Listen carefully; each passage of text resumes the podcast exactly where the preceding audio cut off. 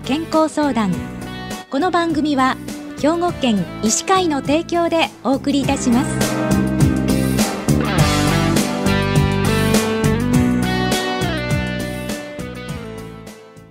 みんなの健康相談、ご案内の広井千佳子です。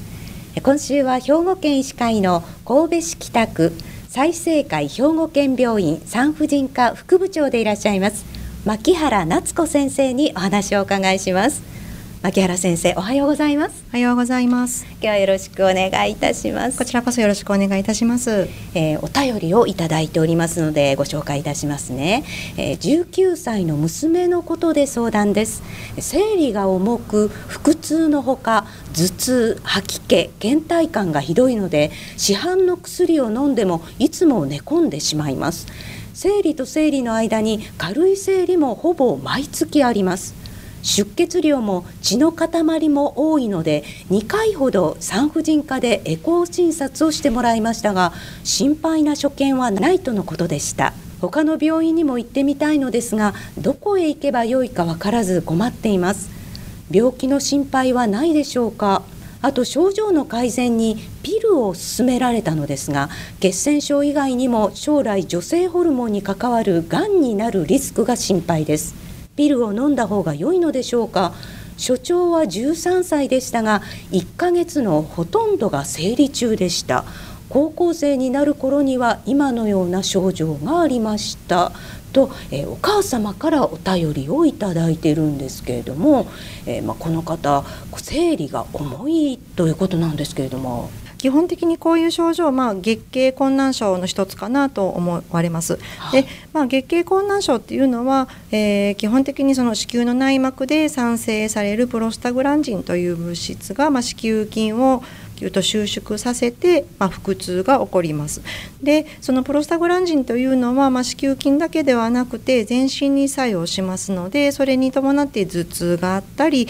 吐き気があったり嘔吐があったり下痢があったり、まあえー、そういうところでまとめての月経困難症、このじゅうきゅうさいの子っていうのは、まあ、そういう症状が全部出ているのかなというふうに、えー、拝借させてもらいました。うん、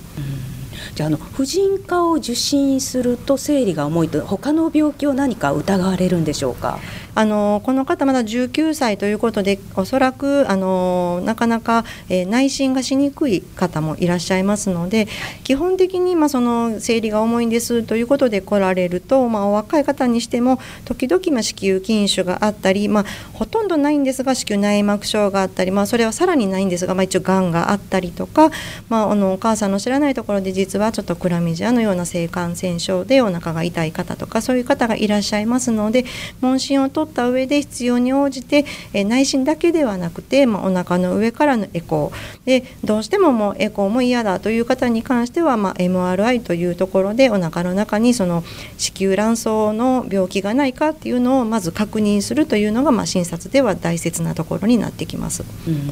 あのどのくらいの確率で月経困難症の方がいらっしゃるんでしょう。そうですね、まあ、あの成人も含めて今生理があるっていう方で、えーまあ、気質性ですね、筋腫がある方で にじゅっパーセント、 内膜症もまあ にじゅっパーセント ぐらい、ただ、まあ、何もなくて月経困難しんどいだけっていう方でも一応 にじゅっパーセント ぐらいはいらっしゃるのと、うん、中等度からまあ重症の方を含めると ごじゅっパーセント で、えー、いろんなあのものを見ていると中高生であ生理しんどいな嫌やなって思われる方はもう ななじゅっパーセント ぐらいいらっしゃるんじゃないかというふうに、うん、えー、記憶しております。うん、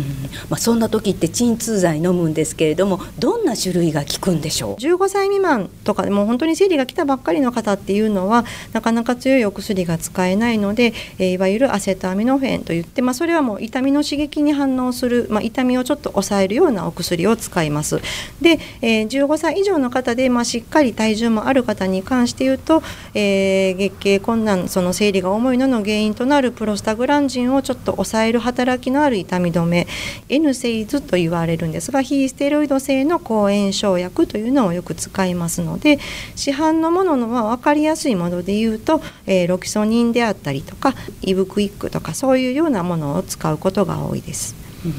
でもこの方は市販の薬を飲んでも寝込んでしまうとおっしゃってるんですけれども、こういう場合はどうすればいいんでしょう。どうしても日常生活に支障がきたすような方の場合、一応まあ病院として今一度いろいろ話をし診察した上で、まあ、ピルが効きますよということでピルを勧めることが多いです、うん。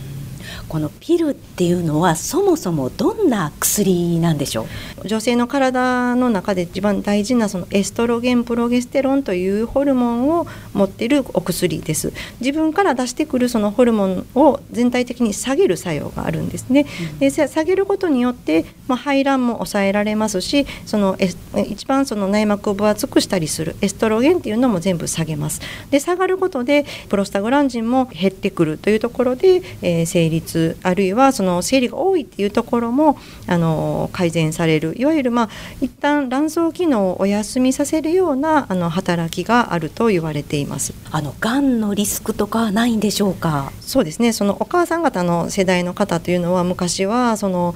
あの飲むピルと聞くと避妊のピルというイメージがあると思うんですが、最近その保険で使われているピルというのは、えー、ホルモンの量がだいぶ少なくなっています。そういうところも含めて、えー、一応今の時点ではその卵巣がん、子宮体がん、あと大腸がんというところはそのピルの働きで発症率を下げると言われています。ただどうしても乳がんに関してははっきりと大丈夫とは言われてなくて、今までそのちょっとホルモン量が多いピルに関しては多少もしかしたら発生率が上がるんじゃないかというふうに言われています。ただ最近の、えー、低用量とか超低用量ピルに関しては、まあ、そんなにリスクは変わらないんじゃないかという文献も出てきていますので、えー、今の時点では絶対上がるというふうには言われていませんし、少なくとも飲むのをやめると、えー、その乳がんの発症率というのは下がると言われています、うん。あとはどうしてもちょっとあの下がりますよと言えないところで子宮頸がんのリスクです。例えばすでに エイチピーブイ あのウイルスですねに感染していると、その排除率がなぜか下がると言われていまして、くすぶってたそのウイルスがちょっと悪さをして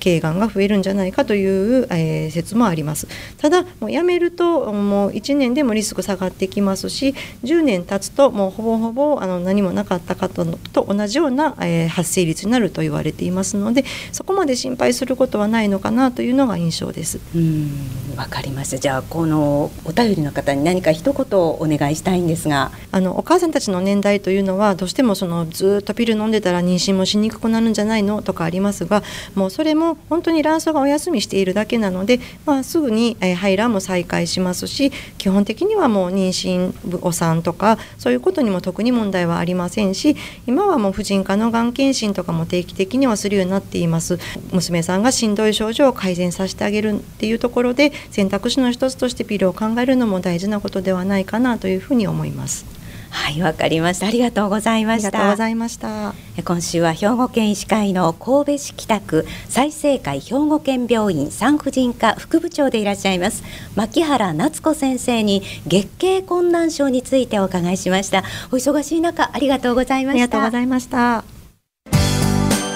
みんなの健康相談。ご案内は広市佳子でした。